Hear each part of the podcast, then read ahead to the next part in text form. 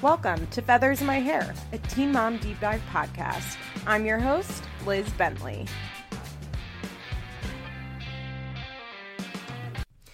Hey guys, I spent the first 20 minutes of this talking about the events that happened this week in Washington, D.C. If you are not interested in hearing politics or my thoughts on politics, please feel forward to skip to 20 minutes, and that's where I start the Teen Mom Talk. Okay, thanks. Hey everyone, how are we? what a week, huh? It's been it's, it's been a week is how you would say it. Um, I hope everybody is doing okay. It's been shitty. It was shitty enough for me at least having to go back to work after having an extensive amount of time off. That's always so hard. And then on Wednesday, I was like, you know what? It was like kind of slow at work. So I was like, oh, I'll put on a headphone and listen to the the certifying hearing. What's the electoral college certification? I was like i'll just see what these bozos are up to. I want to see what happens. So I, i'm listening to that and then i'm looking on twitter and like i'm looking at the protests outside you know like via live updates via twitter essentially. I'm like oh shit like that that looks bad. And then suddenly we're looking at the barricade coming down and i'm like uh, what? And then they're just walking up the stairs, and I'm like, where, where are the feds? Like, w- what is happening? It was really surreal to watch in real time. Um, I've been feeling kind of like. I don't know if this is dramatic. I don't think it's like comparable as far as like significance to our country. Well, hmm, hmm, who knows? Who knows what uh, you know what it will look like for the next 20 years. But for me it felt very similar to 9/11 where I remember like it's different, right? Like it's obviously different, but I remember that feeling on 9/11 of like it being very surreal and like watching in real time. I didn't watch uh, the tower, the planes hit or anything because I was in school, but I remember like watching on TV like over and over and over again that night and just like how everything kind of like was just like how every so much stuff changed after 9/11 and obviously we are still feeling the effects of that today. If you are a person that um, would like to be more aware of like policy in the united states take a look at how much the patriot act is still in effect. It's fucking wild. It's wild the shit that they get away with uh, under the patriot act which is a direct result of 9-11 still today 20 years later so yeah, uh, that's kind of how it felt watching this live and like just. I mean, I didn't think anybody was like gonna.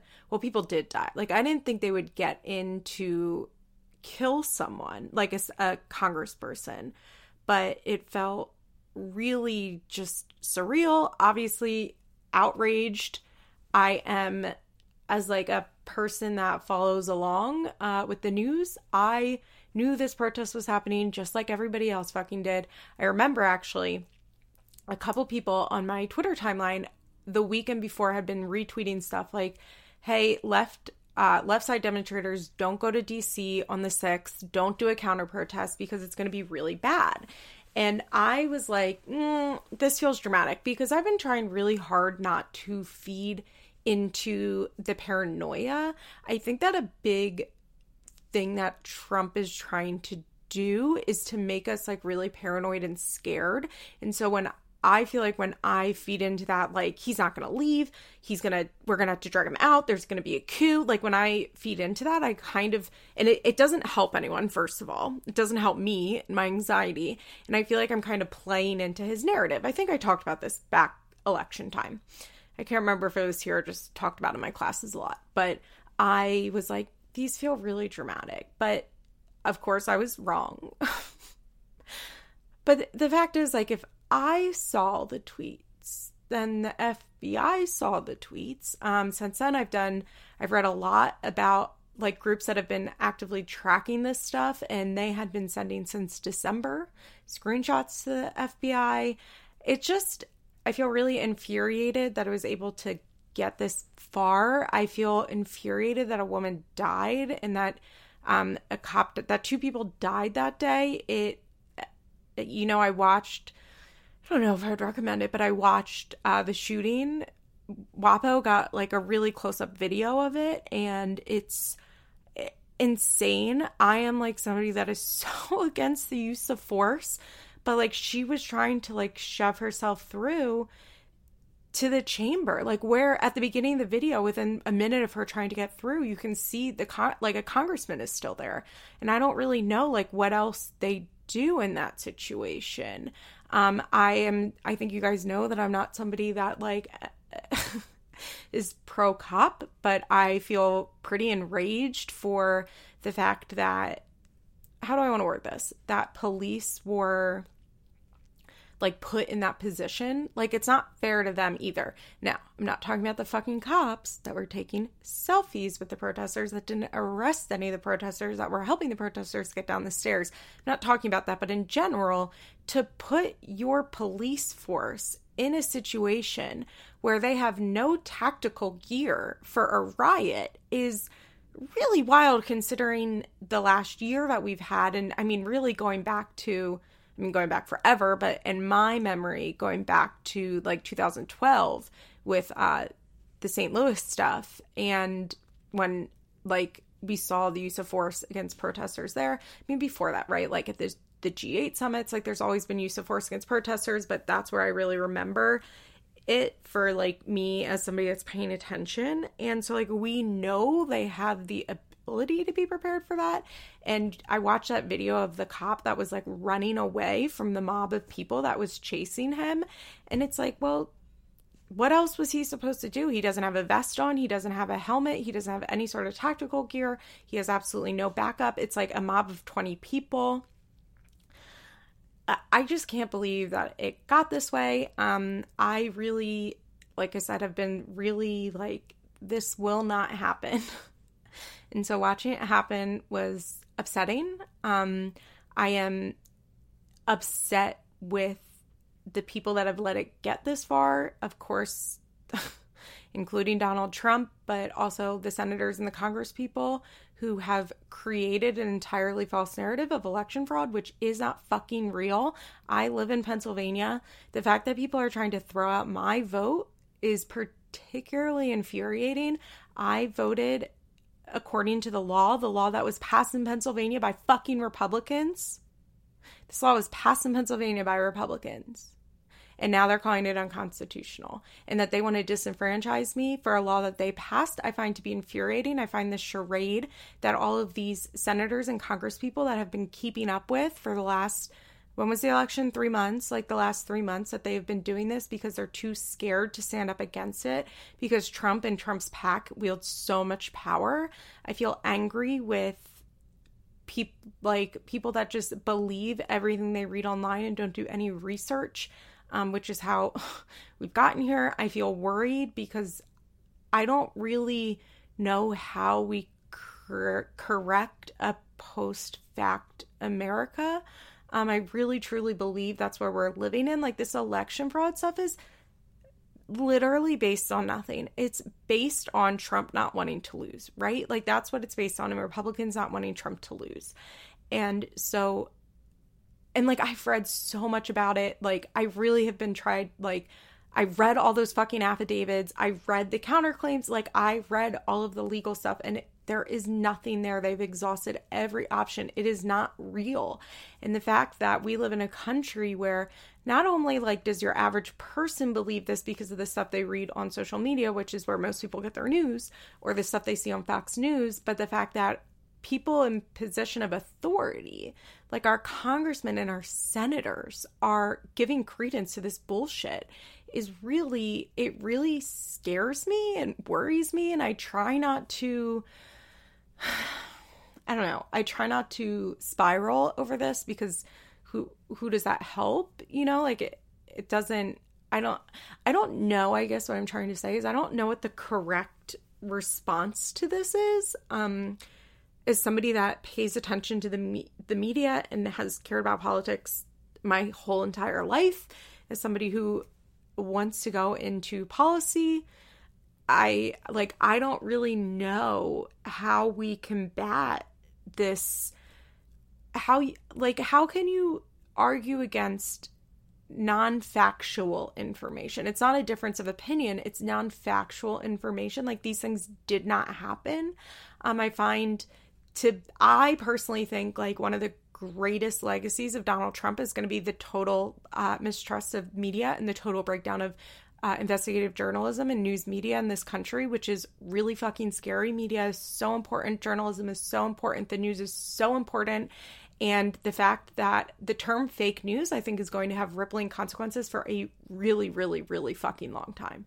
Um, I, to me, that is probably, I mean, obviously, obviously, other stuff has been set in motion. Um, I think that there probably, possibly might start to be a fracture of the Republican Party because I do know that there, since November, that there are a lot of Republicans that are disgusted with the fact that Trump won't concede and that these politicians are too scared to speak up to him. Like, I know that a lot of politicians are really mad about um, Mitch McConnell fucking over Georgia, which, by the way, isn't it so crazy that we fucking. That Georgia elected Joe Biden and two Democratic senators is so incredible. Uh, Fair Fight Georgia is so incredible, and it really just proves that the South is not a guaranteed red zone. Um, the South just has enormous voter suppression, enormous voter suppression. And that if we can register voters and mobilize voters and get people to the polls, that there is a chance that, you know, these fights start becoming, that these states start becoming battleground states. I think that's, I, I think that's so incredible. It means so much. Um, I can't believe that, like, we, haven't even been able to think about that. I mean, look, I don't think that much is going to change, right? Joe Manchin of West Virginia has a lot of fucking power here. I don't think the Democratic Party is some progressive beacon of hope. I don't think I'm not expecting to see like big big change, but I am at least like I guess breathing a sigh of relief that Mitch McConnell is no longer majority leader, that Trump is no longer going to be president. Like that I'm I'm trying not to be so jaded that like I can't even be acknowledged that like that's good. Um even if it's not they're not necessarily they not necessarily they are not as far left as I personally want them to be. So that's like what I'm trying to do, but how did I get to the senators? I don't I don't know. I don't know how I got to the senators, but I'm just really I'm really worried about the whole fake news thing. I'm oh, you know, I really am wondering like if there's going to be if this might be finally the time that our two party system fractures because I do believe there are many what I call Barbara Bush Republicans who have been uh, disenfranchised with Trump for a very long time. My stepdad being one of them, who actually now, as a Republican in, in this election, voted straight Democrat on his ticket because he feels so he's like I I don't even recognize the Democratic Party anymore. It doesn't make any sense or the Republican Party anymore. It doesn't make any sense to me. I can't I can't support this. This is not real. Um I think there are a lot of Republicans like that who even though I personally do not agree with them, uh, see the election fraud stuff as like pretty bananas, and then see the refusal to concede as pretty bananas, and have seen a lot of Trump's behavior as pretty bananas, even if they ne- supported their pol- his policies and his tax stuff which is for me like a whole other topic. But I do think that that there will be a fracture of this far right, farther right than the Tea Party uh, bullshit that, and I guess on the left too, there's going to have to be a fracture. I don't know, guys. I feel despondent a little. I feel worried. I would like the 25th Amendment to be invoked. Like that's where I stand. I think the 25th should be invoked. I think that oh, what this proves is DC needs to be a fucking state. Like, oh my God, does DC need to be a state? There's been talk that um, if Republic or if Democrats got control of the Senate, they would push hard to make DC and Puerto Rico states, right? Because that would that would help Democrats because they would most likely both elect uh, two Democratic senators. And first of all, first of all, the fact that the Senate holds so much power and each state gets exactly the same representation is kind of wild, but that's a story for a different day. But like it would help the Democrats to have DC and Puerto Rico be states. There's been a lot of talk about it, but you know, they weren't really sure because it's not like the Democrats have a supermajority. They need Joe Manchin particularly, but then other more moderate uh, Democrats who agree with them. And so people, at least what I was reading, was like, yeah, we want DC and Puerto Rico to be states, but like we're probably not going to push for this. But I do think that this has shown like why DC needs to be a state immediately. I mean, DC should be a state anyway, and Puerto Rico should be a state too, uh, just because it's not fair that they're not a state, really. It's not fair for the citizens there that they don't have representation in the government like that. Like, that's, that's bullshit. That's fucked up. But the reason is like, this may not have been so bad if there had been a governor of DC who had deployed their National Guard and who could have deployed the National Guard much earlier. The part of the reason it got so bad was because Trump wouldn't deploy the Guard. He refused to let the National Guard be deployed. Uh, Larry Hogan, the governor of Maryland, tried to send in the his National Guard like immediately. Nope, couldn't do it. They wouldn't let him. Like there needs to be an executive power in DC because I think you know, part of the thought has always been like, well, we don't really need an executive power in DC because like the president is the executive power in DC and like he, or she will make the decision on, you know, if the National Guard needs to come in DC. But um yeah, what do we do when it's the person that is the president that we need protection from? Uh, I really think that the Democrats should be pushing to make DC a state. I think that should be priority number one. I think that if anything, that's what this showed. I think that obviously, you know, just the fact that they've made such few arrests that, I mean, five people there died, like three of heart attacks, but that cop that died was beat to death with a fire extinguisher. That woman who died, that QAnon woman who died for fucking nothing. She died for nothing for nothing, for no justice over a fake cause. By the way, I I don't know if I've really talked about on this podcast much. It's not really the platform for it, right? But I have been really interested in QAnon for quite a while. I don't know, maybe like 2 years. I find because I'm really interested in like the fake news of it all, I find the QAnon stuff to be really interesting. Over the summer with the Save Your Children, Save the Children stuff, I was like constantly posting things to like debunk this stuff. Um, if you want to follow like me for political stuff, I mean, not that I post it all the time, but you can follow my personal Instagram, which is at Bentley Liz One, or you can follow me on Twitter. It's the same name at Bentley Liz One. Twitter's where I post the like I post on Twitter 20 times a day. I love Twitter. I'm on there all the time. Um, I post a lot on there. But on Instagram, in my stories is usually where I'm posting like if something's going on in the world, that's where I'm like posting my thoughts and feelings on it, not on the the feathers my hair podcast account because it's just not that's not the platform for it. Um, so I like to spend a lot of a lot of time, but I like to if I see stories popping up that are very obviously fake and fueled by QAnon stuff, I will post on my stories like what actually happened, trying to debunk it, even though I'm pretty sure for the most part I'm like preaching into an echo chamber. You know, I do have like a bunch of people on my social media from high school and college and you know not that my my stories get like 500 views if that um so it's not like a ton of people are seeing it but i'm hoping that you know, some of my friends from real life or from people that I've met once in life, maybe they're seeing it and being like, oh, it's the same, like the Antifa shit this week. Like the fact that senators and uh, congressmen were like getting up there and just lying that it was Antifa, just lying, just straight up telling a lie that it was Antifa that started stuff. Um, that to me is really scary. So that's how I feel about what happened this week. I, you guys know, like, I can't get on here and just pretend like this is not happening. That's never been me. That's never going to be this podcast. I'm sure I lose listeners every time I do this. I'm positive I get bad podcast reviews every time I do this. Um, but to me, it's worth it to use my platform this way. I can't imagine not talking about this. I can't imagine getting on here and just being like, Teen Mom. After we had a attempted coup this week in the country. Also, the other thing is I'm trying not to spiral too much into like, this is what happened in the Handmaid's Tale, because that's not great. That's not great. I'm just trying really hard not to spiral and to stay even, but it's difficult. It's not easy. But yeah, I hope everybody is okay. Um, I commend everybody that's speaking out against this. Um,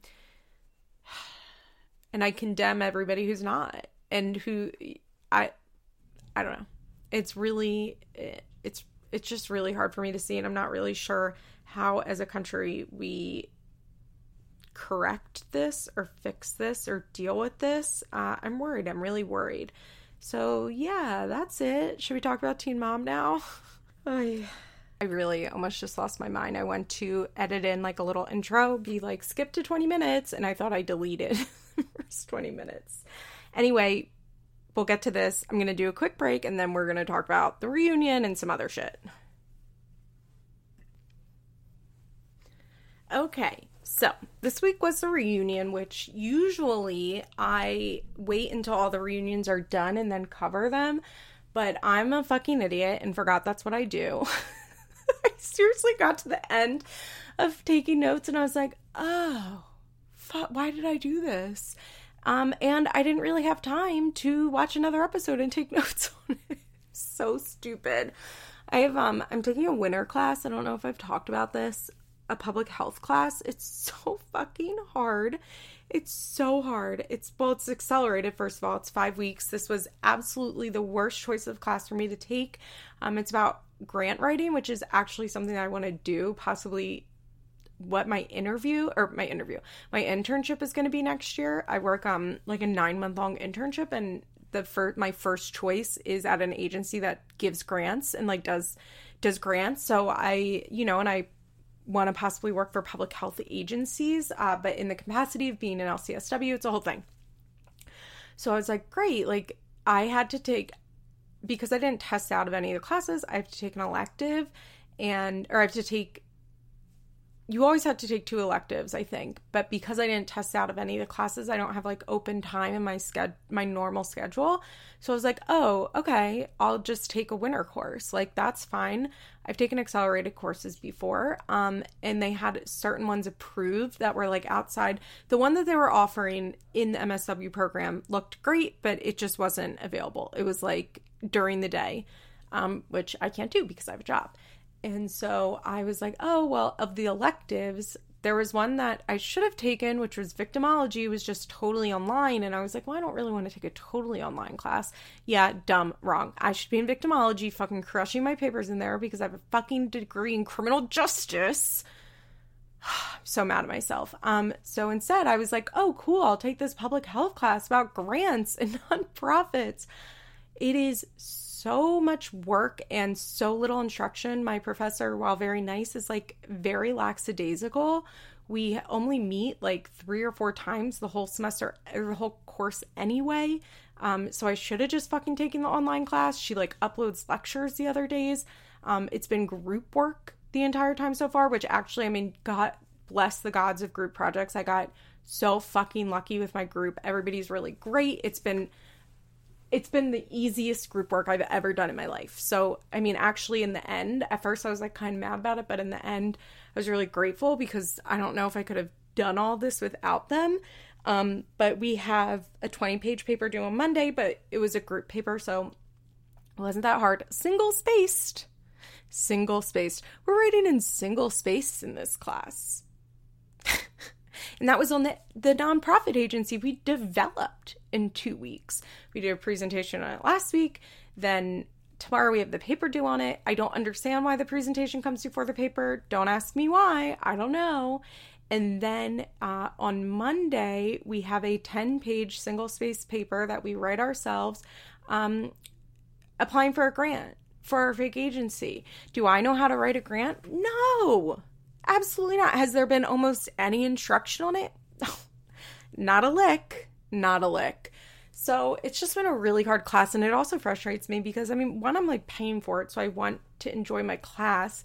But two, like, this is something that I actually am interested in, want to do. And so I wish I was learning and not just like following. So the the syllabus and the rubrics make almost no sense but thank god she's uploaded like um, examples of all of the projects that previous students have done.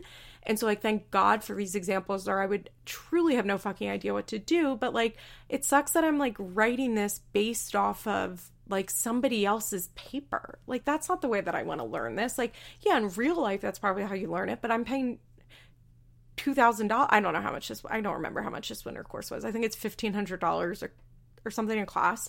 So like I'm not paying $1500 to read a fucking somebody else's paper and write my own. It just is really it's really frustrating. It's really hard. I'm actually quite mad at my department for suggesting this as an approved elective. I think that this is not conducive uh, for MSW students. Like I don't like guys, I should create a budget. I don't know how to budget. I can't budget in my real life. I want to go back to writing about oppression. this is not I do not know how to do this. So, um that's why I couldn't start another episode because today I had to like our our thing is due on Monday. So I had to go in and like do final edits with that. Um thankfully, which is probably good for us, I took the hardest part section in writing. Actually, I don't know how uh, my other classmates are in writing because we haven't had, or my group members, we haven't had like a strong, it's all been like inserting facts kind of, less writing. And I'm a good writer and a strong writer. So I'm glad that I took the, the hardest in the most like writing heavy section. And I put a ton of sources in there as I always do. And I'm glad that I got that because then I don't have to, I feel like I don't have to like go in and edit anybody else's work, um, which I don't like to do, but sometimes has to be done in a group project.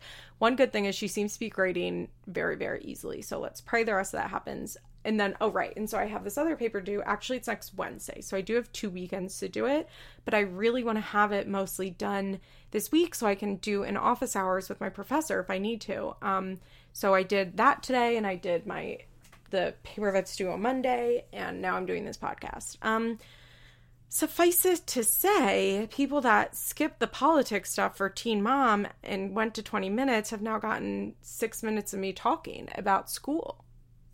Mm, you know, what's a Teen Mom podcast without 28 minutes of my personal thoughts and feelings on life and nothing to do with Teen Mom? Look, I always feel like I'm making the podcast that I want to make, the podcast that's enjoyable for me. Um, I've had a lot of people be like, the only reason that you make a podcast, that you made a podcast to talk about yourself and it sucks. It's like, yeah, that's why I made a podcast to talk about myself. What do you mean? Of course, that's why I made a podcast. Why else would you make a podcast unless it's to just talk about yourself? I get though why people don't like it. I totally get it. Uh, I might not like it if it wasn't me that was doing it. And there are definitely podcasts that do like straight teen mom recaps, and they're probably more for other people. But um, other people say that they like these, so that's fine. Anyway, should we talk about what I did? Okay, so what I did with this reunion thing is I took notes on the reunion, obviously, but then I also um, asked people to give me ideas of things they want me to talk about. So not so much like an ask me anything where I um uploaded the the question tab John in Instagram. I just had people like send me DMs of things they wanted me to elaborate on. So I'm to get to those two after my recap to fluff this episode up because there's definitely not enough um in just the in just the episode. So I'm glad that I did that. So we're going to go over that. It's some random stuff. Um, one of them was that they wanted to hear about what happened this week for me. So here's to you, Mrs. Robinson. That is your segment. okay, so the Teen Mom reunion. Um, obviously they're filming it remotely. I did notice that they're not actually filming it. Well, I'm sure everybody noticed who watched it.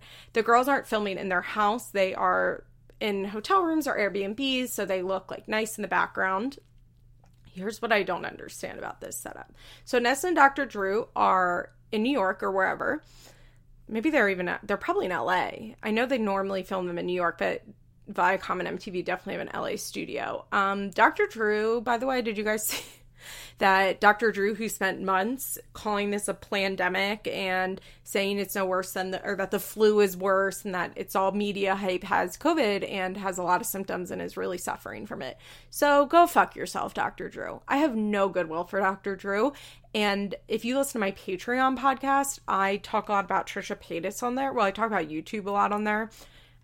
I will say, like, if you like YouTube, I think my Patreon, Liz Explains It All, is really unique. I don't really know of any other podcasts that are like deeply talking about YouTube influencers the way that I am. I mean, it's not every week that I'm doing this, but like my YouTube deep dives, I personally don't know of any other podcast that's doing them. Um, so if you're into that stuff, you should definitely come subscribe to my Patreon. Liz explain patreon.com slash liz explains i had princess on this week to talk about holly madison um, coming up this week i'm doing a sister wives episode i haven't done a sister wives episode on meri's catfish i don't know why i didn't cover meri's catfish um, earlier when it was a sister wives based podcast back in the spring, but I didn't. Um, so I'm talking about that. I have some other fun stuff coming up. So if you care about YouTube, you should come to my Patreon. But Dr. Drew has been a guest on the Frenemies podcast, which is Trisha Paytas and Ethan Klein's podcast. And I am um, obsessed with Trisha the way that I'm obsessed with teen moms and that I like deeply hate her and yet cannot. Honestly, Trisha's my new Jenelle, is what it is. That it's not great. It's it's not good. And it's not as bad as it was with Jenelle when I used to like cyberbully her, which by the way I caught a block for Mackenzie McKee. I'll get to that in a second. But Dr. Drew has been guesting on the Frenemies podcast, and he's just as infuriating there as he is on Teen Mom. And I'm like, can you fucking leave me alone, Dr. Drew? I'm going to share why I got blocked uh, by Mac McKee. So I really do have a like no contact rule with the cast these days. Like, as I said, I used to spend a lot of time cyberbullying the Teen Mom cast. So on most of my like on my regular Instagram, I'm blocked by a significant portion of uh, the cast, and on Twitter, possibly all of the maid girls. And Ch- not Chelsea because I've never cared about Chelsea enough to DM her. Not DM. I would never DM any of them ever, ever, ever. That I wouldn't do. That's psychotic. Actually, what I did was psychotic too, but like I'm pretending like sending a DM is different and it's totally not. I'm just like trying to separate from myself from being a fucking wild freak on Twitter. But uh, Mac McKee, I had not been blocked from because I just I don't know. I don't think it like is worth it to to like interact with them. It just doesn't really do anything for me. But I do. I do like to tweet at Mackenzie McKee sometimes because she's just so dumb. She's so dumb. And she tweets some wild shit. So I actually am kind of upset that she blocked me. I mean, I can get I have two other in, or Twitter accounts. Like I can get on them and read her Twitter. But I always used to catch things on her Twitter that I wouldn't see posted anywhere else. Not like I had the scoop, but like nobody else cared to post about them. So that's a bummer because I'm not you know, like I would just see them naturally come up. But Mackenzie McKee posted this crazy thing that said, I'm about to make someone mad, which, by the way, it's like saying no offense. if my mom would have died months later in her life, she died right before COVID, and they ruled it out. They ruled it out as a COVID death. That's not what she's trying to say. She's trying to say that they ruled it as a COVID death and added it to the numbers, I'd be livid. For those who lost one for other reasons and had to go through this, I'm sorry. I'm not speaking for those who were sick and got COVID and then died faster. I'm literally speaking for those who did not have COVID and their families have to see it on their death certificate. A lie is a lie. It's just not okay. And yes, this happened to my very good friend. So, um, I will say that the thing about that is that Mackenzie is truly obsessed with being an idiot. And I think I tweeted, or I quote tweeted something like, This girl just can't stop posting stupid shit. Something like that. Something quite cruel. Um, and I caught the block for it and I deserved it. I absolutely deserved that block. But I couldn't help it. Um, I find her, this tweets to be very offensive. Um, I don't understand why people think there's this like grand conspiracy for doctors to make more money if they mark COVID death on the death certificates. I also will say, don't understand her sentiment in this. I mean, I understand it because she thinks COVID is fake, I'm guessing, and she thinks it's like pandemic stuff and that like all these numbers are made up. Like, she's one of those. My thing is, um, who cares about somebody's death certificate? I can't imagine really like uh please don't get me wrong, like all legal and medical documents should be accurate and if somebody did not test positive for COVID ever, like it obviously should not be on their death certificate. Should not. Because that's an inaccurate medical certificate and that like your medical record shouldn't be inaccurate like that. for sure. I I agree with that, but I personally do not believe that this is a phenomenon. Could this have happened to people? Sure. Do I think it's happening because they are like secretly conspiring to get more money because there's like this magical network, this secret network and somebody who the somebody is, I don't know, pays doctors personally in hospitals if they mark more deaths as COVID. No. What I think is is that um medical records can get sloppy sometimes and they can be inaccurate, just like in any other profession, right? Like you can get legal document as somebody that works in the legal field, like you can get legal documents that don't say the right shit and that have typos on them and are inaccurate. And I think probably the same thing happens in overworked hospitals. So if that happened to Mackenzie's friend, which I'm not sure I believe actually happened, um, I would imagine it's that because there are no. I have a lot of friends that are uh, work in medical care, including one of my best friends who is a nurse, a frontline ER nurse. Um, and this doesn't happen. It's not a thing. So I, my thing is, it's like, why would you care if it said COVID? Like, even if it's inaccurate, I understand not wanting like data that is not factual. I, I understand that but I don't really understand like why you would care. Like I saw people replying to her comments like my grandfather died and we were terrified that this was going to happen. And I'm like, "Why? He was he's dead." Like he's dead. He's dead. I why is that terrifying? I don't really I just don't really get it. Um and I say this as someone whose grandma has covid right now and is not well. Um, have I heard about how she's doing in quite a while? No. Does my family like to share any information about anybody's health? Absolutely not. Do cousin Julie and I just have to send each other texts and be like, hey, have you heard this thing happen to our shared grandmother? And one or the other usually has, if I'm texting her, she usually has not heard it. And if she's texting me, I usually have not heard it. Um, did I have to find out that my grandma got COVID from my cousin Brian? Yes. Yes, I did. oh, is my family so fucked up? Yes, it is. oh God. Um, I had a little mental breakdown about that like last week to my dear stepmother, and who is such a saint. she, I know she already talked to my dad because my dad sent me some texts um, about other stuff that I had been complaining to her about. Even though I made it clear I like did not expect her to be like a mediator between me and my dad. Like I don't think that's fair for it to be her role at all. First of all, they didn't get married until like five years, less than five years ago. I think they got married in 2017. Maybe they got married not that long ago. Um, they've been together for like 10 years now, but I really like her. We're very close, but like I don't expect her to have to pay play referee between my dad and I, um, especially because like the dad that she knows is different than the dad that I grew up with, and like I recognize that, but that doesn't mean like the history is gone. Um, but she's a saint, and so I really appreciated that. She's a very nice woman. I like her a lot. Um, anyway, Mac, McKee is an idiot, is what I'm trying to say. Back to the reunion. It's one of those days, guys. It's really one of those days. So I thought the like I don't understand why Chelsea looked so bad. well, first, just her makeup and her tan and her outfit were really bad. Really, really, really bad. I will say I liked the hair length. I will give credit where credit's due, as you guys know I do. I liked how her hair looked. Um, but the rest of it, it was weird though because she didn't just look bad, like as far as her makeup, like she was lit terribly and she looked grainy, but I don't understand why because they weren't on Zoom. Like they had a professional camera crew there. They showed the setup. They had full floodlights. Like they had a professional situation going on there with professional cameras. This was not done on someone's webcam.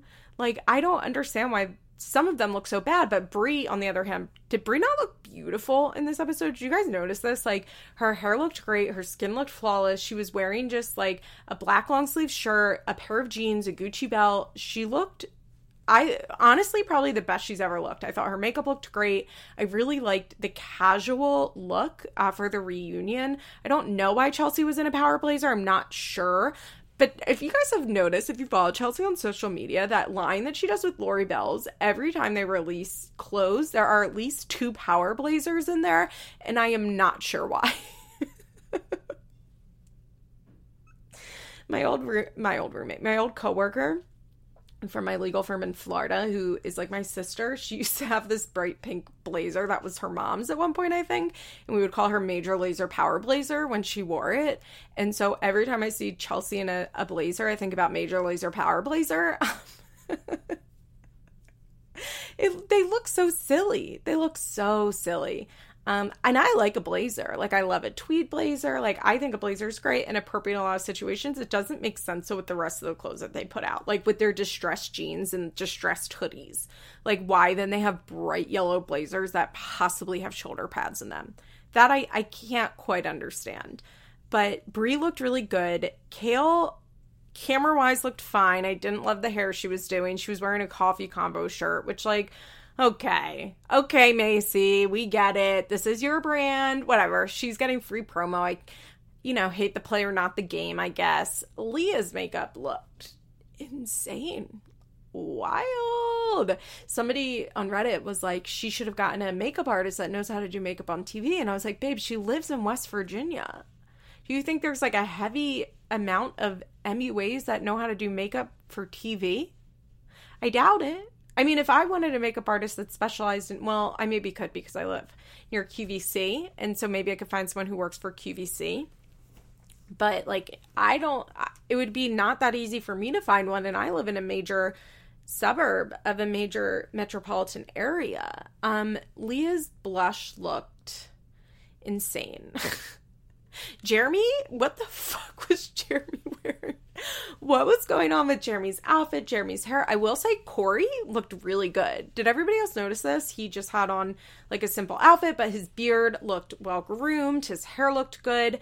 Like a lot of times I feel like Corey looks really schlubby. Um, which is interesting because Jeremy looked really schlubby to me now, and I feel like Jeremy is not schlubby usually. Like Jeremy cares about what he's wearing, and Corey usually doesn't. But Corey came well. I he came together. I thought he looked good. Devon looked great. I hate to say it. I like Devon's hot. I mean, he is, and I like that he cares about clothes. He looked really good. So props to Devon. Um, I don't think we saw Cole Jade. Girl, that eyeshadow she wears. Jade's really into drag makeup, which like fine, good for you but it looks pretty crazy. Her mom looked really bad. Like not I don't mean like her physical appearance didn't look good like as far as like um her clothes or whatever or her hair. She looked like she always does in that regard but like i don't know if anybody noticed. I don't know if it was the lights because apparently these professionals don't know how to light these sh- women most of them unless you're brie brie's team. Great job. Kail's team pretty good.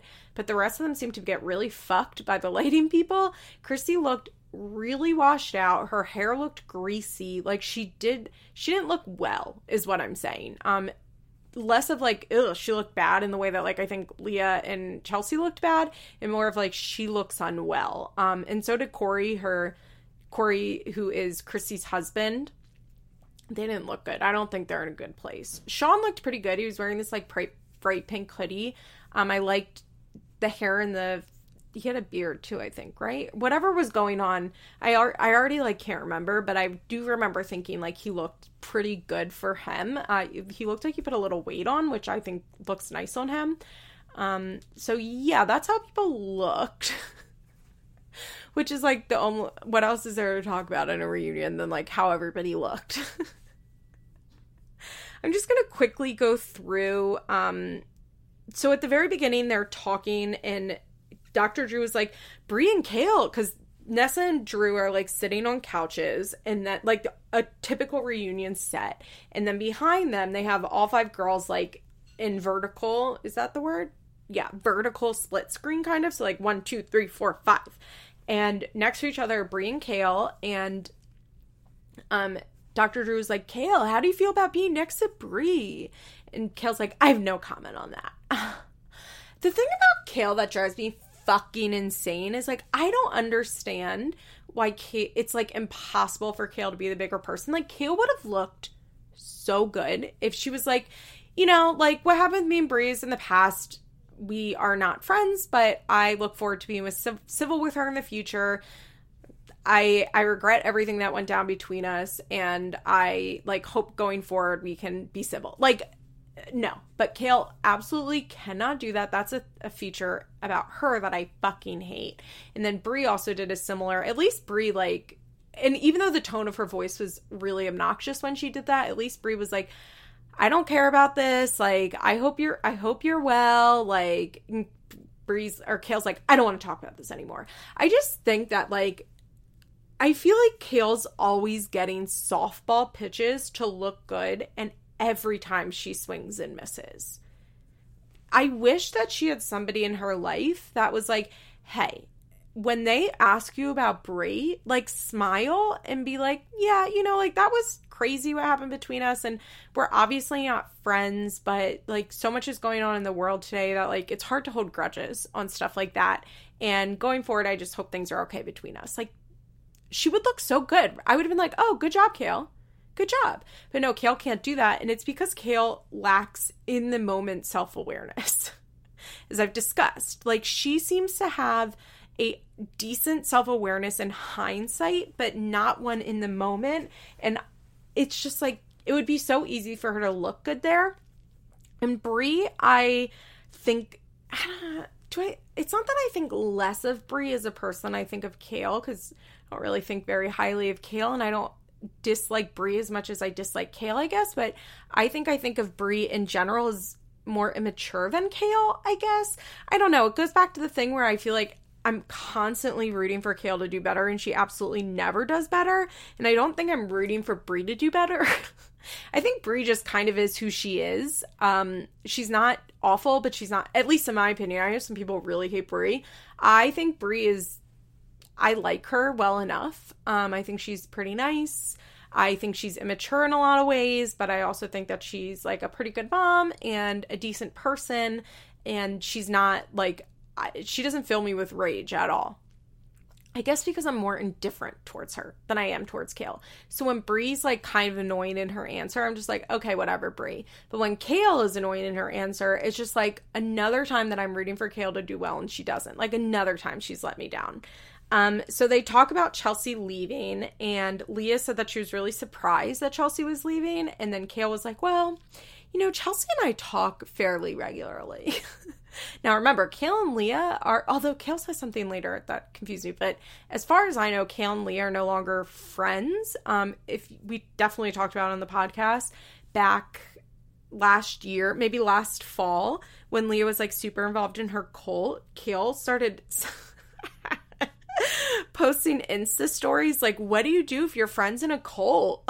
and like posting directly about the thing that Leo was in. So I don't know if they are friends anymore after that. We know they went through that period of being very close. But I don't think Leah and Chelsea have ever really been close at all. I think Kail, I do believe that Kail and Chelsea text regularly. Like, do I think they're good friends? No, of course not. But I, they've been on the show together for 10 years. They've both been through an extremely unique experience. And I think that they probably send texts with each other every once in a while. Like, I, I think Chelsea is Kail's work friend. Like, I think that when something goes down with MTV, Chelsea, te- or either way, I think Kail texts Chelsea or Chelsea texts Kail and is like, what the fuck? Like when randomly Brienne is added, but they didn't tell any of the cast beforehand, or Bristol Palin joins the franchise, or any of that shit happens, or something maybe crazy with Jenelle happens. Like I can see Chelsea like sending a screenshot of the article to Kail and being like, "What the fuck?" Like I think they're like that. I don't think they're necessarily like great friends in their personal lives, but I think they're very good work friends, which you know, we all have to have a work friend, right? So Kail says like they talk a lot, she irregularly, I think is what she said. And she knew Chelsea had been going back and forth for a while and she'll miss her, but she understands like why she's leaving and she thinks that like if if you like feel cuz Chelsea feels so relieved that she's making the right decision, which I think is true. Uh, Jade said she's really surprised. Jade's like, you know, Jade looked like she was just finding out. I don't know if they knew or not before, but Jade is like, uh, oh. I wouldn't be surprised if Chelsea let Leah and Kail know, even though I don't think Leah and Kail are or Leah and Chelsea are really friends much at all. I'm sure they have each other's numbers, and I bet Chelsea let Leah know. Um, so Kill or Jade's like, well, you know, you have a new baby coming, and with everything you're doing, I thought you have a lot to tell story wise, but I'm really happy for you. I thought what Jade said was really appropriate. Brie once again kind of gave Brie was like, I oh my god, I just flung flung my ring off my hand. I thought Brie was gonna give a better answer here because she started with like, I don't blame her and but then like kind of kept a nasty-ish attitude of like she has she's gonna do what she wants to do. I wish brie had been like i don't blame her. Being on the show is really hard. You get a lot of criticism and i get why she doesn't want to be on it. Brie's tone this whole reunion was annoying to me. Chelsea did say did you guys hear this? That all while this season was airing she kept getting a bad feeling in her stomach it's the Cole edit. I'm telling you, it's the Cole edit that pushed her over. I'm sure she's been emotionally like done with doing the show for quite a while. Like when they asked if everybody was like sad they weren't in like doing the reunion in person and Leah's like, I'm so sad. And Kail's like, Yeah, I'm fine with it. And Chelsea's like, I love it. I love not having to travel there. like Chelsea doesn't give a fuck about being on this show. It was just a it was too much money to turn down for I think the pros outweighed the cons forever. And I think that a bad edit with Cole and the criticism they were getting online pushed them over the edge. And I honestly, like, I don't have a problem with that. Like, I think that's a fine reason to leave the show. Like, if you, honestly, like, if I was doing, if I was doing feathers in my hair, but I am doing feathers in my hair, literally at the second. But if all of a sudden I was getting like extreme hate on like all of my platforms, which thank God I don't get hate on any of my platforms, just in the podcast reviews, which I don't read. But like if I was suddenly getting like flooded in my Instagram comments, flooded in my Twitter mentions, like just about how awful I was, like I would stop doing this podcast. Why would I do it? I mean, I don't make nearly enough money on this one to stop doing it. On Patreon, I would have to think a little harder because I make a a decent amount of money on there and stopping it would definitely like impact my finances as far as paying for school. So like i i would have to think about it but for feathers in my hair like i don't make that much money doing this. I love this podcast and i love my audience which is why i'm still doing this every week despite the fact that i'm fucking busy. I i love feathers in my hair and i but i would stop doing it. So i understand for chelsea you know, she mostly was loved. She got hate, of course, because everybody does, but for the most part, it was pretty good comments and she made a lot of money. And now she doesn't need the money because she's really, at least as much. I mean, I'm sure she needs the money because even though influencers make a lot of money, it's, you know, it could always go away. And so the more money you make when you're in a volatile career like that, the better. But I think that with Chelsea, it's like, it's time to go. It's time to pack it up. She doesn't like the hate she's getting. She doesn't need the money. So fucking go. Good for her. I really do feel like happy for Chelsea that she set herself up. Like Chelsea overall is a fine person. I just don't like her on Teen Mom. And I criticize her because I criticize everybody on Teen Mom. That's the point of my podcast. My podcast should be called Hating on Teen Moms. Although Amanda's podcast is called Amanda Loves to Hate Teen Mom. So, like, this should be called Liz Loves to Hate Every Single Person on Teen Mom. Like, I I just I don't I don't know. It doesn't bother me that she's leaving, is what I'm saying. And I get why she's leaving, and I think it's totally the right choice for her family. I think it's the right choice for Aubree. I think it's the right choice for Cole. So they talk about that. Then they go into the individual segments. So Jade comes out first because, you know, she's kind of the least important, right?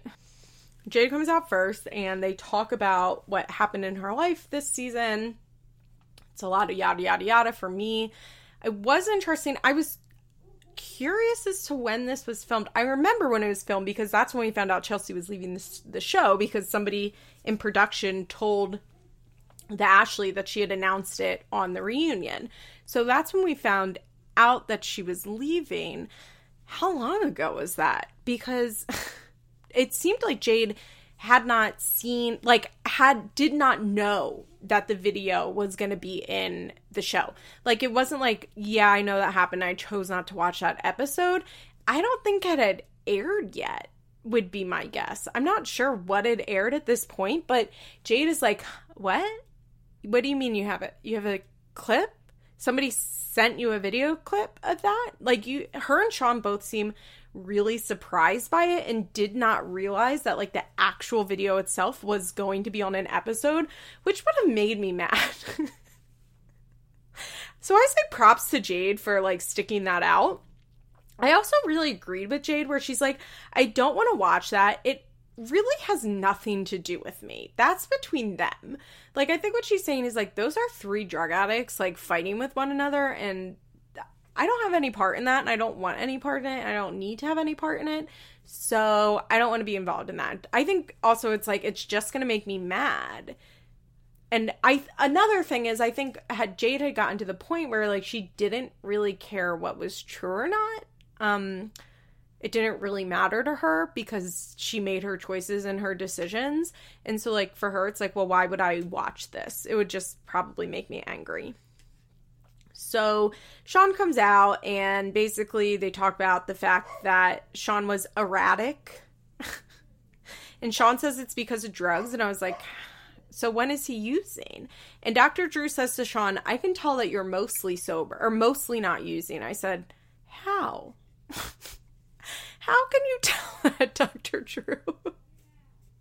I mean, I guess I guess I agree because I I think I've said similar things where he does seem to be doing better because he is able to care for Chloe most of the time, but that was only in a couple episodes. He had some really bad episodes too. So I I don't know. Drew's always making these like super bold statements where it's like, I can tell you're not using anymore and that you're totally better. Or when he like was like to Javi, he's like, Well, you're a love addict. And Javi's Javi's like, Huh? He's like, Yeah, you're a love addict. Like Drew's always making these grand statements that I'm like, is that right? okay. Um, he does call out Sean being a lazy piece of shit, basically. Sean said something so fucking funny that made me laugh because I could actually deeply relate to this. Sean acknowledges that he's not ambitious, but he wishes he was ambitious and he likes the idea of being an ambitious person. that killed me because same. I am not ambitious. I'm very lazy, but I like the idea of not being lazy. Like I like how my life would look. I like the idea of my life uh being lived without me being a lazy piece of shit, but that's not going to happen. That's not who I am. But I just thought that was so funny. Like, yeah, like I like the idea of me being ambitious. Uh, so Jade and Sean are still together. They say, by the way, did you guys catch this? Did you catch this? Sean was absolutely lying about not living at Jade's. I like was I the only one who caught this? Because Drew goes, Where are you living right now? And Sean's like, At my own place. Like the way that he he had to take a full beat to give an answer. And I'm like, how is he paying for I mean, I guess with MTV money he could be paying for his own place. That's probably not what they're not saying but I don't think he has his own place. I'd be very surprised if he had his own place. If we find out next season he actually has his own place, I'll be pretty surprised. He definitely sounded like he was lying. And then um, Dr. Drew's like, well, you know, like, are you far away from Chloe? And Sean's like, mm, about like 15 minutes. Like, I think Jade was like, don't, you have to tell them you're not living with me. I can't deal with that right now. we'll deal with that when next season airs. And you like I I want I want to pretend like you're not living with me for a while. So they take a break and Chrissy and Corey are going to come out and what happens is is Jade basically lets Sean know about the video and Sean's like no this is bullshit and Sean like walks off because he doesn't want to talk to Christy and Corey and he doesn't want to fight with them. There is oh, I forgot to mention this. There is one weird thing where they're talking about when he like broke the window and he says something like Jade is like you had a temper tantrum, which I think is true. And then she says something about like physical and he's like, "Well, no, no, no. You, I've never gotten physical." And Jade's like, "Yeah, you're right." Like acknowledging that he doesn't hit her is what they were saying. And then Drew is like, "Well, you did get physical by punching that window. Like you did get physical with Corey. So where's that anger coming from? And Sean's like, I'm not talking about that. And Drew's like, but obviously, like you get very angry. Like, and Sean's like, no comment. It was very weird. It's very weird. I don't, I don't know. Sean's a weird bird. Um, Christy and Corey come out and just have Jade on. Chrissy apologizes for sending the video. She says she really regrets it. Um, they ask her how she thinks Sean's doing and how he can be better. And Chrissy's like, mm, that's not for me to judge. She's like, I do not have any place in saying like what Sean needs to do to get better. Corey is like, I just want Sean and Jade to keep their problems to themselves. And Jade's like, we do keep our problems to ourselves, but when you live with us, like, you hear our problems. I thought that was funny and accurate. So, you know, they're not great, all of them, but they're pretending to be a lot better than they are. Okay, then Leah comes out and her makeup looks terrible. As I said, they talk about her book. Um, Drew starts crying about how proud of her he is. I guess that's when Jeremy comes out. And he's like asking Leah about the book, and Nessa's asking why she's decided to be open about the abortion. And then they say, um, Dr. Drew's like, Do you think you've broken the generational trauma? And Leah like yells, like, Yes! Okay, here's the thing. Do I think that Leah is doing a significantly better job than her parents did? yes yes, yes, yes, yes, yes. Like since reading her book, her childhood was horrific. Like it was really bad. She was sexually, uh, she was molested. She, you know, was physically abused by her father. Her mother had no boundaries with her and had a lot of incidents that were really inappropriate. Her mom was never around because she was always working. Um, Leah started having sex when she was really, really young because she like thought she had to with her then boyfriend, even though she like she didn't even really know what sex was. Like Leah had a terrible childhood. Um, she went to like think she said she went to like 10 different schools. So she had a really, really, really hard time. So obviously she's doing much better. But I don't think it's right to say that she's broken the generational trauma because she didn't get better before she had kids. She got better after she had kids. And I commend Leah for that. Like I've said in other episodes, I'm very confused on her timeline. I think Leah lot Leah I think Leah lies a lot, a lot, a lot. I don't think she's ever going to be completely honest about her using. I don't think I don't think she's well, we know that she drinks, but I'm not sure she's totally sober from all pills. Um, I think it's pretty obvious that she's no longer actively abusing opioids and that her life is significantly better than it was, but I'm not quite sure because she lies so much. It's like hard for me to get a good understanding of what exactly is going on with her. And I think that she needs to not discount the fact that um she wasn't really sober until her daughters were like 7. And that's a I think for Leah and I I would guess for a lot of parents of young kids, it's probably easy to be like, well, they won't remember that. And like by the time they remember, like, I'm fine.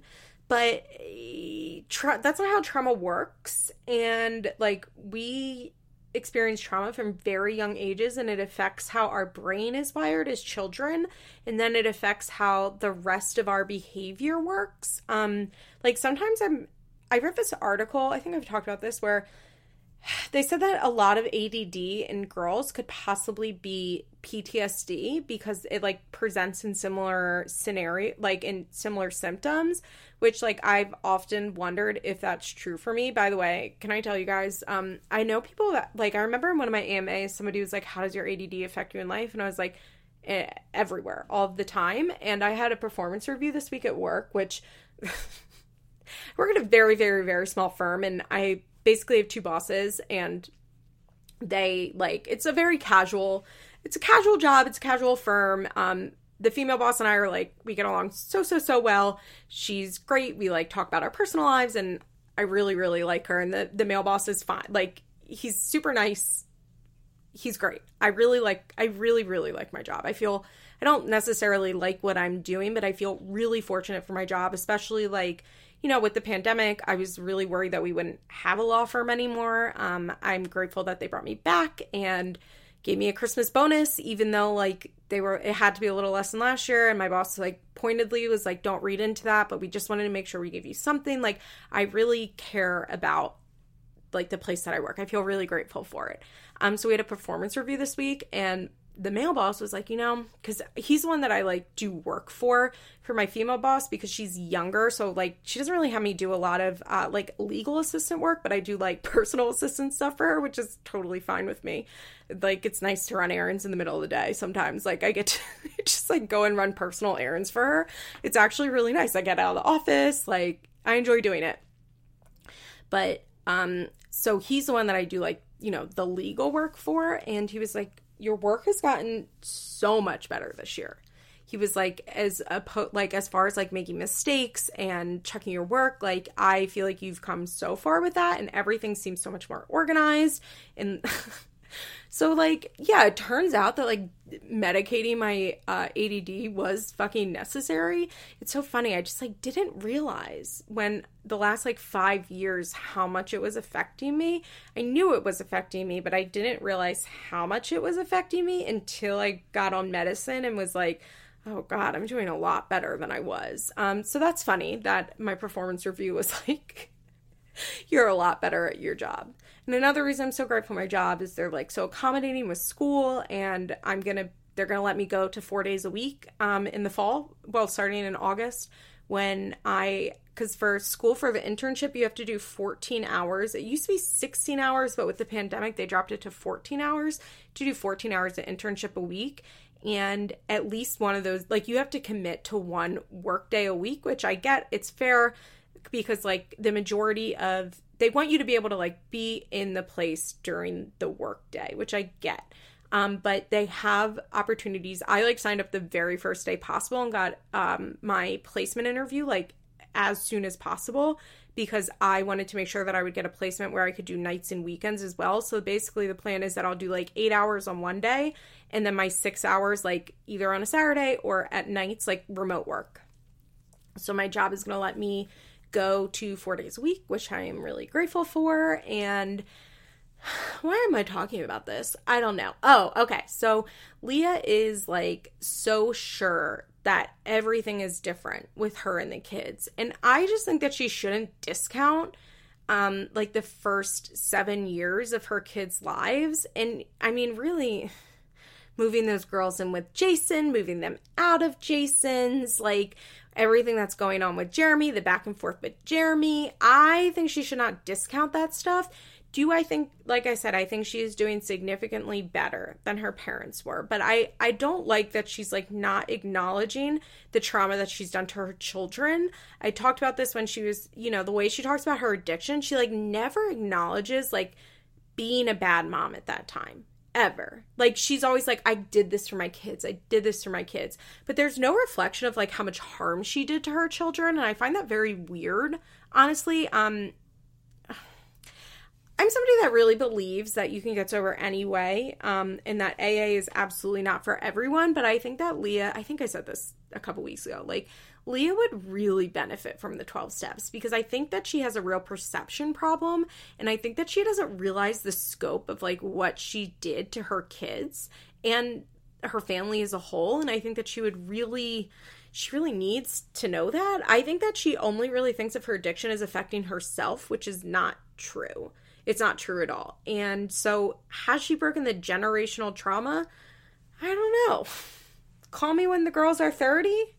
You know, like the girls aren't even teenagers yet.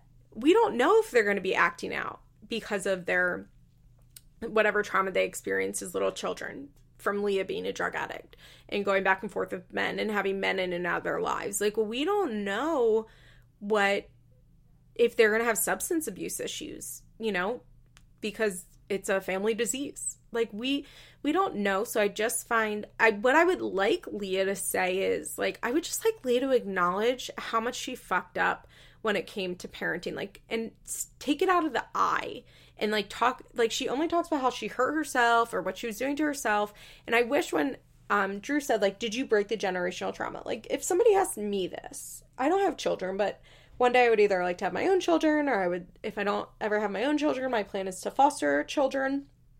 It would be my goal. I'm hoping if I don't have kids when I'm like 40, I think I would like to start fostering children. Um, and then I know maybe possibly adopt via foster care, but also maybe not, maybe just be a foster parent. Um, but I think that my if somebody asked me, like, do you think you broke, let's say I had a kid at 25. Honestly, I don't know. I think that you can't be the one to say that you broke generational trauma. I feel like your kid has to say it. You know? Like, I feel like my best friend has four kids, as you know. She had a uh, pretty unhappy childhood, and I think that she is doing such an incredible job. And I truly do think she's broken the generational trauma. Like, I, I really do think that when I watch the way that she mothers her kids. Um, but also, like, maybe, you know, maybe those kids are still going to have issues from like how she's parenting. Like, because nobody's perfect. I don't know. I just think, like, it's really hard for me to explain what I want Leah to say, but I feel like if somebody said, "Did you break the generational trauma?" I think what I would say is, you know, I'm if I was Leah, I would say I'm aware that like the first 7 years of my girls' lives were really impacted by my drug addiction. Like I am aware of that and I am doing everything I can in my power to now give them a healthy life and to give them healthy coping skills and to be a the best mom that I can be. So I don't know if I've broken generational trauma, but I know that every day I'm working at it. It's just the cockiness, I guess, with which she says it. Because here's the thing, like I said, I know that my friend, my best friend, has broken generational trauma, but like, have we talked for a hundred hours about how worried she is that she hasn't? Yeah. am I constantly being like, stop like she something happens with her kids and she's spiraling because she's like oh my god i'm gonna ruin them for life over the way i reacted. And i had to be like stop. Like you're not your mom. Your kids grow up with love and support. Like you had a bad day and this is not going to be what they remember because their lives are good and happy. You just remember that because your life was not good and happy. Um it's because i think that's the healthy way to have it right we're like the healthy way is like to be unsure and to like just be constantly trying to do better. I think the fact that Leah seems so cocky and confident just kind of is to me is like you should be a little less sure of yourself. when it comes to this, you should be less sure of yourself. You should be more willing to admit that it might not be true. Wow, apparently I'm like, wow, this episode is long. It's because I've only talked about myself in this episode. Um, so as I said, Corey and Jeremy both came on. Basically, what they did is Jeremy apologized to Corey. He said they had talked in a couple weeks back, which makes me think that, like, well, I guess the reunion was last season. Jeremy took a while to apologize, is what I'm saying. but Jeremy did personally call Corey and apologize. I thought Corey you guys know like i actually think that corey should have went harder and been angrier because i think what leah and jeremy said was so fucked up and what they did was so fucked up and so uncalled for and so unnecessary. But like jeremy is or corey's a like mature bigger person. Like he did what i fucking wanted Kail to do. He came out and drew was like well do you regret how you acted? And he was like yeah I totally regret how I acted. I shouldn't have done that. I got way too mad about it. I exerted way too much energy towards it and it just wasn't right. It didn't help anything. Like he totally was like took responsibility for his part in it even though I personally think his behavior was quite justified. I think like what he was saying is like I really regret going online to talk about this, which is probably right. Like I think his behavior was justified, but in reality, he probably should have gotten on the phone with Leah and cursed her out and not like done it on Twitter for all to see. Uh, he did say Drew's like, "You haven't been here in a while. Like, why'd you come this year?" He goes, "Well." I got online and promised everyone I'd be here, so I'm here. I don't know. I just thought what Corey said was really mature. He didn't defend his behavior at all at all. He didn't say one negative word about Corey. He didn't say one negative word about Leah. He did not like he all he said was like I regret what I did. I want to be in a better place. We've learned and grown from it. Like that takes a big person. Um because Corey could have made that a lot worse. Like Leah honestly look, Corey is no fucking saint. He is no saint. No man is a saint, let's be real. But Corey is no saint. But the fact that Corey is so forgiving towards Leah. Leah needs to be so grateful for. He could have made this like an unbearable situation. And I, I that's probably why Leah let Jeremy do it, honestly, because she knows that Corey will essentially forgive her for anything. I think that she knows that Corey is so adverse to having drama between the two of them that she can kind of do what she wants and he'll eventually forgive her for it. But Leah's really lucky. She's really lucky. Okay, so let's talk about Bri and Devon. Um, they talk about a little about Bri getting chlamydia. Dr. Drew was like, I want to thank you for doing that on camera. I agree with him. I think um, we should be more open and honest about STIs. They're really fucking common. I think it's great that she went and got tested on TV. I did think it was funny though, because she basically said, um, she gets tested regularly anyway, which like good for her. And so she thought it you know, like she gets tested, let's say she gets twice tested twice a year and has never had an issue. So she was probably like, Yeah, MTV, like, you can come with me. we'll do this on camera. And then she like gets the call about it on camera. And so she has to share it. Like, I thought that was very funny. She was like, That was, I definitely was like, Oh shit. I didn't want to share that on camera, but I think it was good. She said that Drew was like, Were you nervous about that being on TV? And she's like, Yeah.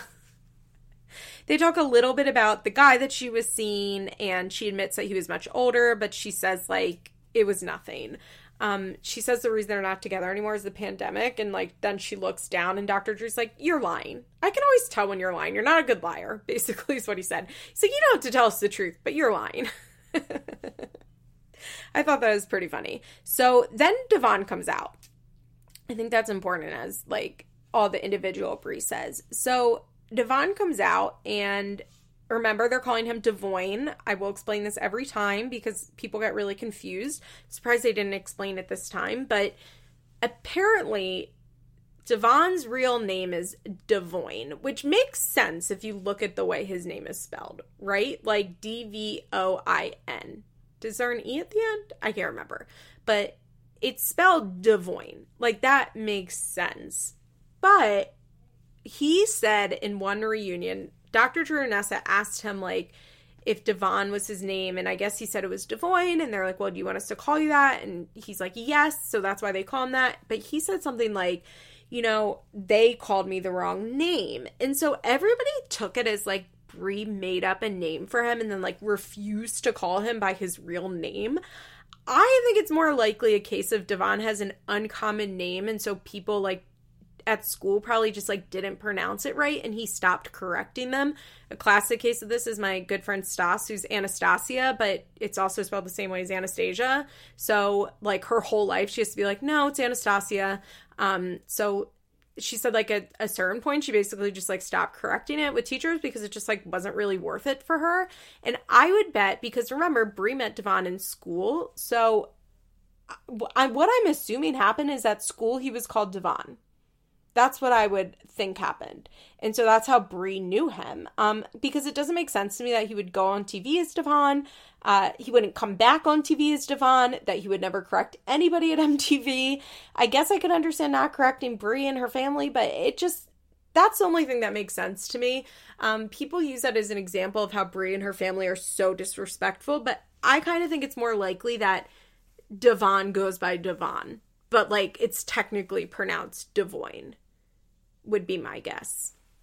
So Devoin comes out, and now Devon, we're gonna call him Devon because that's what he's called on the show. And they talk about his job. He works at Bonefish Grill. It's been really hard for him because of the pandemic, of course. I definitely feel for him there. Um, and so they start talking about money, and Nessa asks, like, well, why do you get so defensive about Bri asking you for money? Um, which is a fair question. And Devon is like, well, you know, it's just about stating the obvious. And Bri's like, remember, Bri and Devon are together in real life. Like they're sitting on a couch together. And Bri's like, what, well, what's the obvious? What's that? And Devon says, well, it's obvious. It's black and white. Look at who's making more money.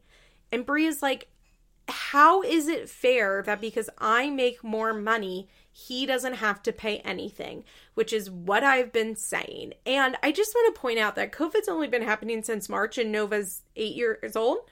Is she eight? Nova's seven or eight years old. So we're blaming COVID? COVID explains since March. COVID does not explain. Also, if he through August or through yeah through the end of July, right? Is when the extra 600 came. So like if he was getting unemployment, he was probably making enough that he could throw her $50 a week is what I'm saying from unemployment. Um with that extra 600. Like that extra 600, oh, who knew that universal basic income actually made people's lives easier? I'm I'm truly shocked.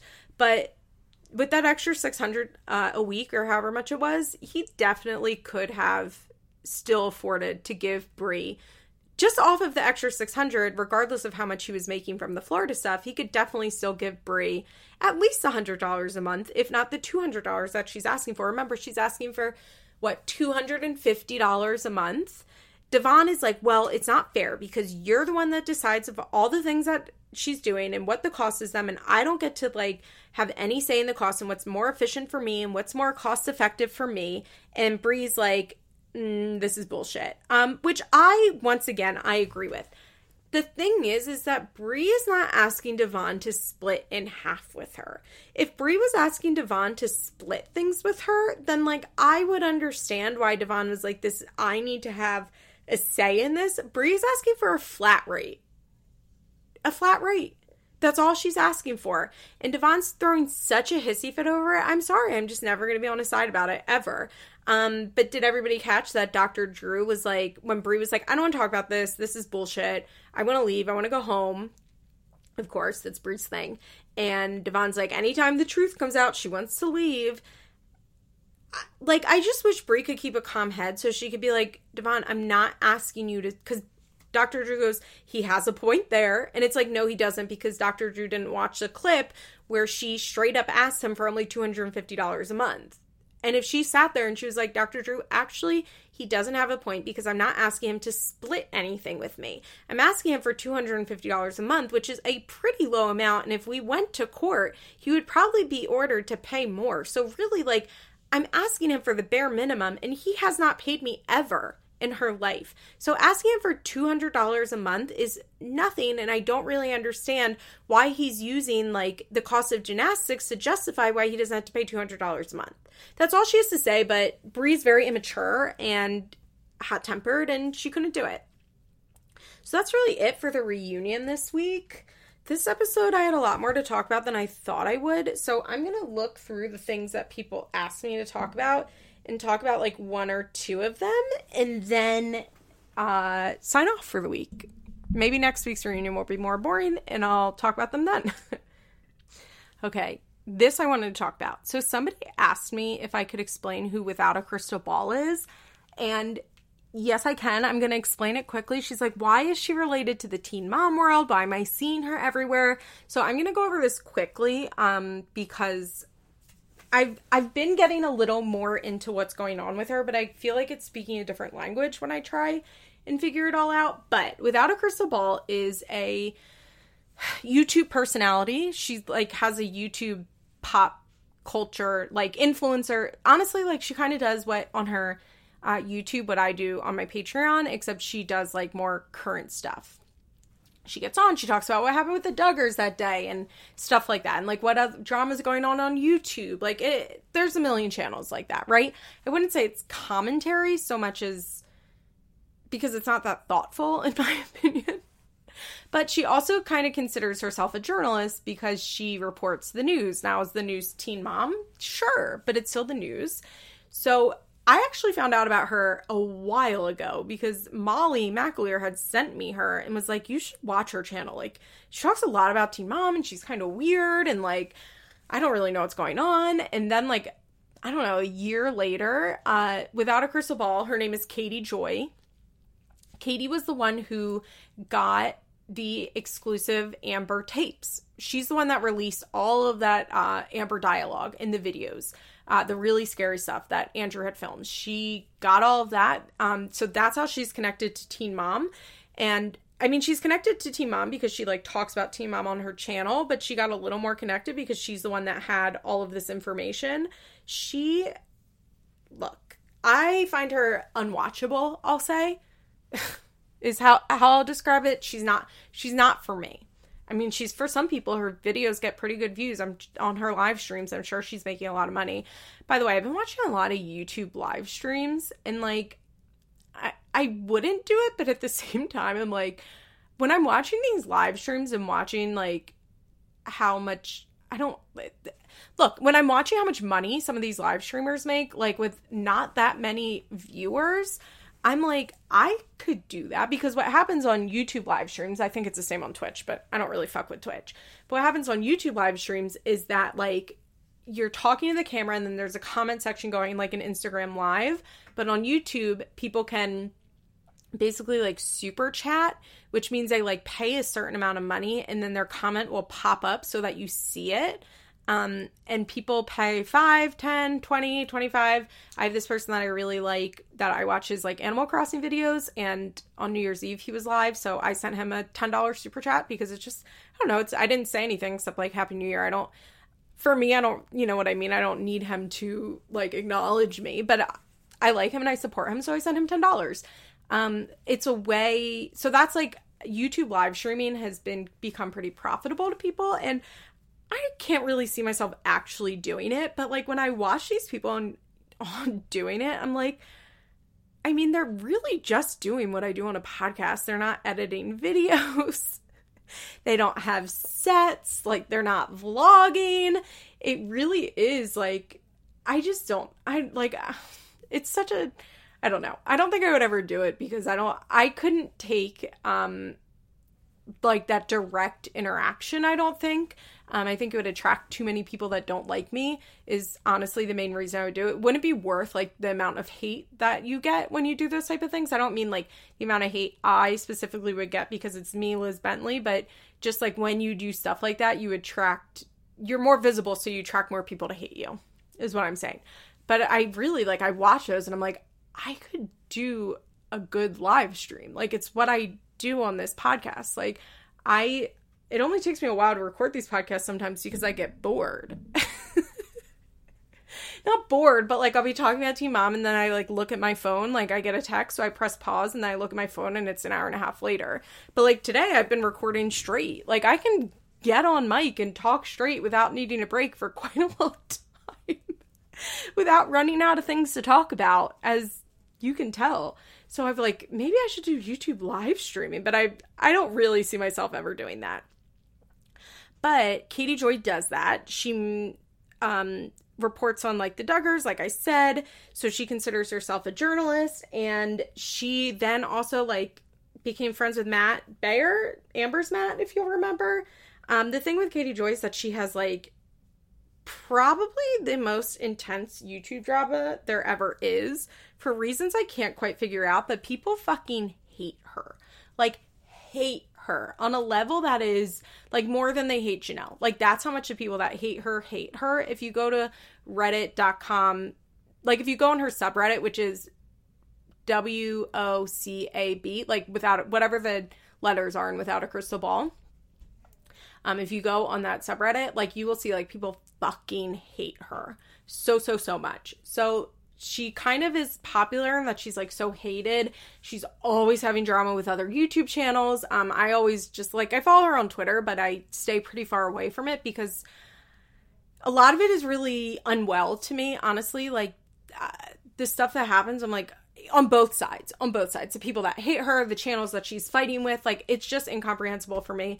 So i mostly stay away from it but she's really associated with teen mom because she's always talked about teen mom and then she really like went viral for the first time with the matt and amber tapes. Like that's how she got like a big following. Like she had a little following before but i think she went from like you know 5000 subs to 20000 subs with that. Like it was significantly more viewers. So recently you're probably seeing her name again a lot because she's being su- she's being sued for defamation by Tati Westbrook. Who's Tati Westbrook? She is one of the biggest beauty gurus on YouTube. It's possible you heard about her drama with James Charles and Jeffrey Shaw, Jeffree Star and Shane Dawson. Um, they are her and her husband James are suing Katie Joy for defamation for I don't know how much money, but it's a pretty serious suit. Um, I think that Katie thought she was protected under Tati and James being public figures, which like I, honestly, another reason I probably shouldn't have a YouTube live stream is because I don't want to get sued for defamation, I guess. like, uh, she, I guess what she, I guess Tati and James had sent her multiple cease and desists. I guess I, like, if I was, like, for whatever reason, somebody sent me a cease and desist, one of the teen moms, I probably would stop talking about them just because I, like, wouldn't want to deal with hiring a lawyer. Like, right now, one of the lawyers in my office has a client who is getting sued and they are his client is like a 100% in the right, but they still have to go through the whole rigmarole and pay the money to defend themselves against it. So I wouldn't want that to happen to me. I would probably stop. But Katie, I guess, ignored multiple cease and desists, and now she's being sued by Tati, and it's a pretty big deal. Um, I don't know what's going to happen with it. They're trying to get it thrown out. I think her team, it, she's like constantly melting down on Twitter. So yeah, that's the whole like without a crystal ball of it all. I would say like I guess find like watch her, but it's also I don't know, it's so much that in my opinion it's like hard to fully I guess like fully fully dive into her because it's almost like speaking a different language. Oh. I do want to talk about this. This is not Teen Mom related. Stassi Schroeder from Vanderpump Rules named her new baby Hartford Charlie Rose Clark. First name Hartford, yes, like the city of Connecticut, H A R T F O R D. Middle names Charlie and Rose. And her last name is Clark. Now. Hartford is the ugliest fucking name I've ever heard. Like, just that is an ugly fucking name. Hartford as a city is nothing worth naming your child after. Uh, it's a pretty mediocre city, from what I understand, just like a whatever city in Connecticut. It is. There's a trend right now of giving girls like, and boys too, but like surnames as first names, which I like in some cases. Like, and I love a like a masculine name on a girl. Um, but Hartford is not one of those. The worst part about part about all this is that it's going to become popular because Stassi is very popular, unfortunately. Um, it's so so so bad. Hartford is so so so bad. They should have just called her heart I don't really know. They should have just called her H Meghan King Edmonds from Real Housewives of Orange County has a one of her sons is named Hart. Like that's a weird name, but it's not like what the fuck when you hear it like Hartford. Now, what we need to talk about is the middle name of it all.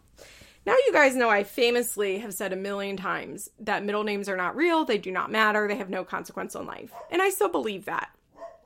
However, if you don't know who Stassi is, she was on Vanderpump Rules. She got fired because she is racist as fuck and had a incident that went viral of her being super super racist and trying to get one of her black uh, co-stars arrested over literally nothing and basically her and their other her and her friend Kristen Doute essentially like stalked and harassed their co-star based on and like accused her of being um like a million things. Like it was really bad. Like it was really really bad.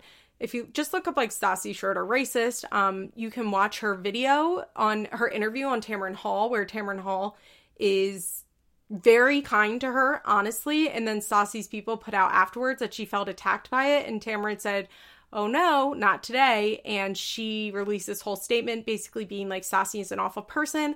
I actually went easy on her because she's pregnant and I kind of felt bad. I like, they knew every single thing that we were going to ask in advance. Stassi sucks. So in 2017, in November 2017, as the Me Too movement was happening, Stassi decided she had a podcast. She still has a podcast, I guess. I'm assuming the podcast is coming back. Um, it it got canceled or she stopped doing it when she was fired from the show and was getting all that bad press. But I would imagine that the podcast is coming back because a lot of people still like her. A lot, a lot, a lot of people. So Stassi had this podcast called episode called Are We on a Male Witch Hunt? this is at like the height, the height of Me Too. Are we on a male witch hunt? And what Stassi said was, well, she really this podcast is an hour and a half long. She took it down very shortly after it was up, but I heard it because I happened to be, it was like the Friday after Thanksgiving that year. Like I was not at work for whatever reason. And I, like, as soon as it went up, someone posted in a Facebook group, like, you need to go listen to this now. This is wild.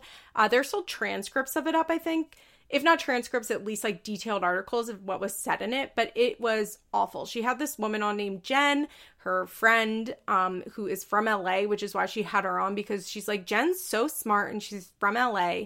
Um, so basically, what they said was that the Me Too movement was bullshit, that 50% of the people that were saying it lied. Um, the co host, Jen, said, the guest, I guess, Jen said that um, Roman Polanski's victim was asking for it. I swear to God. I swear to God. She said that his 12 year old victim was asking for it. Um, Stassi declared that no one could ever make me suck a dick, so anybody that says that happened to is lying. Um, what else did she say? That she's really scared for men at this point and that she believes that these women that are doing this are dragging everyone down. Like that's like the basic rub of it. Like she it was an hour and a half long of the most horrific shit. I understand you can misspeak on podcast and like uh, this was not a misspeak. It was like a purposeful like she she even put it in the description like I thought long and hard about what I wanted to say. Um, she was they were talking about hamsters in this, which are like I don't remember what the H stood for, but it was like actors, models. Like it was an acronym for like women that they said like sleep around to get to the top. They made fun of the casting couch. Like it was incredibly bad. It was one of the most offensive podcasts I've ever heard in my life to this day. Like it was so so so so bad. Um, she lost all of her sponsors. Of course, she got them all back. Um, it was she got a ton of bad press for it, but of course, everybody moved on because that's how the world works, so nobody really gets canceled. So, with all of that in mind, if you did not immediately put together Charlie Rose, Charlie Rose is a extremely famous di- disgraced newscaster. He was on CBS for many years. I think he was on PBS for a long time. I think there used to be a NPR, like I think NPR used to air Charlie Rose show. I feel like I remember listening to that. But Charlie Rose was extremely famous, like an investigative journalist, right? Like he was on CBS, like he was an anchor. He worked with Gayle King, like that that level. And Charlie Rose was obliterated by the Me Too movement. He had so many women come out and say that he harassed them. Like he is awful. There were so many cases, there were so many accusers. He was one of like the biggest names that lost a job in the Me Too like in the height of the Me Too movement. Like he was he he's disgusting. He's an awful person. He is not he actually is one of like the few people that got really canceled in my opinion. I think because he's so old, he just like retired. Um I'm sure Matt Lauer will try and come back eventually, but like he he is really awful. So Stassi, the famous Me Too hater, Stassi, who famously believes that 50% of the Me Too accusers are uh, making things up, Stassi, the known misogynist, Stassi, the person who hates other women, named her child Hartford Charlie Rose Clark. I when I like read I was like Hartford's ugly and then like my brain really focused on the Charlie Rose of it all and I got catapulted to the moon just catapulted to the moon. I was dying. It is so fucking stupid. All she had to do was name her baby Hartford Rose Charlie, the same exact names. I guess they used Charlie because that was her his dad's name and Rose was her grandmother's name, something like that. So like their family names, she could have used the same fucking names just in a different order. Oh my God. What I think happened is that neither Beau nor Stassi watch the news or care about the news and know who Charlie Rose is. Now, look, does everybody on this earth know who Charlie Rose is? Absolutely not. Does even everybody in America know who Charlie Rose is? No. But he's really well known. Like he is he is a household name in my opinion. Like I would say like most people over a certain age like know who Charlie Rose is or at least like heard of him when he was getting canceled a lot of people know who Charlie Rose is. He's quite famous as far as like news anchors go. And um I think what happened is um, Stassi and Beau had not told anybody the middle name before the baby was born, and the two of them did not know who Charlie Rose was. And so I think nobody was able to warn them to not name their baby the same exact name as a famous sexual harasser that to me is I hate Stassi so much. I think she's a truly vile, horrific person. Like, I think she's bottom of the barrel, shitty person. I cannot fucking stand her, actually. And so for her to just prove again what a fucking idiot she is, because she's a fucking idiot. Like the fact, I'm not saying she's an idiot for not knowing who Charlie Rose is, but like it just confirms more to me that like Stassi doesn't watch the news or know anything about the news. Um, and the fact that like she is too stupid to even Google her kid's name. If she had Googled Charlie Rose, probably if she Googled Hartford Charlie Rose, I would bet a story about Charlie Rose and Hartford would have come up. Like, oh my God, she's such an idiot. Oh, it was just such chef kiss perfect moment for me because I hate her and I like to see people I hate have bad things happen to them. I saw some people being like, "Oh my god, you need to like not make fun of a baby." And it's like, "Look, I'm not making fun of a fucking baby. Like use your head. I'm not making fun of anybody's baby."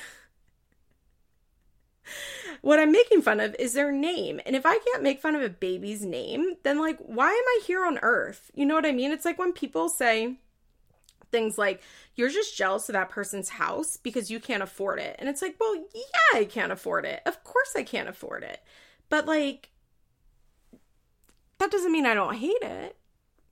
Okay, uh, quickly, somebody. Somebody said that last week. Uh, Sean bought Jade a glass rose from the gro- or the gas station to apologize, and she read that you can use glass roses for crack, and for me to explain that, that's true. So here's the thing: if you go into a gas station, oftentimes in gas stations, they'll have these glass roses that come in a case of glass they come in two different. There are two different types of cases, and I would imagine what's sold near near you depends on if there are more meth addicts or more crack addicts near you. So near me, what they look like are it's like a a round tube, essentially like a cylinder, um, like straight on either end, and the glass rose is inside of it. So what you do is you like take the rose out, obviously, and then you get like tinfoil and something else. It's there's a name for it. Um, I think a Chore Boy. I can't remember off the top of my head. But what you do is you smoke crack out of it, and it's a way for gas stations to like legally sell crack paraphernalia. Um, and then also there are ones that are globed at the end, and you smoke meth out of them. You don't smoke crack if the pipe has a globe on it. You only smoke it if it's straight. Uh, but I guess you could probably. I saw somebody say that you could like smash off the end of the globe and use that to smoke, which makes sense. But yeah, rose stem, um, if you like bring someone a glass rose, like it's funny, but like if you're a drug addict and you're talking about like getting a, a glass rose or a rose stem, like it's it means it means that you're gonna like smoke crack or smoke meth, depending on what it is. Okay, there was one more that I really wanted to find, but now I can't find okay, this is, I want to talk about this real quick and then I'll log off for the week. So this is from Kelsey. She said, um, in honor of Dr. Drew's bizarre defense of Devoin during the reunion, maybe you can reminisce on some of his similar moments from the past reunions. I agree with what you've said before that he doesn't watch the episodes. He's only there to host, and that's why he's so clueless. But some of his takes are plain weird or plain wild, even if he only has the printout MTV gave him beforehand. So, yeah, I totally agree with that. That's totally true. I don't understand the positions Dr. Drew takes a lot of time. And two ones that I can think of of the very top of my head are if you go back and watch the Teen Mom season one, the reunion, like Dr. Drew essentially blames Maci for Ryan being a piece of shit and like basically says that Maci didn't work hard enough to keep Ryan. It's really wild. Like for many years, Dr. Drew would take Ryan's side. It was really, really weird. And then the other one, of course, is if you'll remember when Jenelle and David were together, obviously, well, they're still together, but when they're still in the show, and I think Barb and Jenelle were out, and Barb, or maybe Nathan, I don't know who it was, but they were talking about how controlling David is and how he's very abusive and everybody's worried about Jenelle. And Dr. Drew's response, I don't know if this was before after like the collarbone incident and like what we had really seen on TV at this point, but like we knew David was abusive. And Dr. Drew said, Well, you know, maybe it's really good that Jenelle has somebody that control her because like I think she just needs to be controlled. That is a wild thing to say. a wild, wild, wild take. Dr. Drew's such a dickhead. I hate him so much. And those are like examples of wild things to say, like, regardless of if you have seen the episodes or not. Like, you do not, if if somebody gets on stage and is like, I'm really worried about how controlling David is, your answer is not, well, maybe she needs to be controlled by someone, especially Jenelle, who you know is so fucked up and so vulnerable. And also, like, if a woman or a girl, because at this point, uh, Maci was still a teen, like, is telling you that their baby daddy is a fucking deadbeat and will not do anything to get better, and they don't want to be with him anymore because he's not a good person, he's not nice to them, and he doesn't do anything as a parent, your answer is not, well, maybe didn't try hard enough. Okay, so that's it for this week. I hope everybody has a nice week and we will talk again soon. And um, hopefully there are no uh, cues, cues, cues that happen between then and now. Okay, bye. This podcast is brought to you by Solid Listen Network. Find me on Instagram at feathers underscore pod.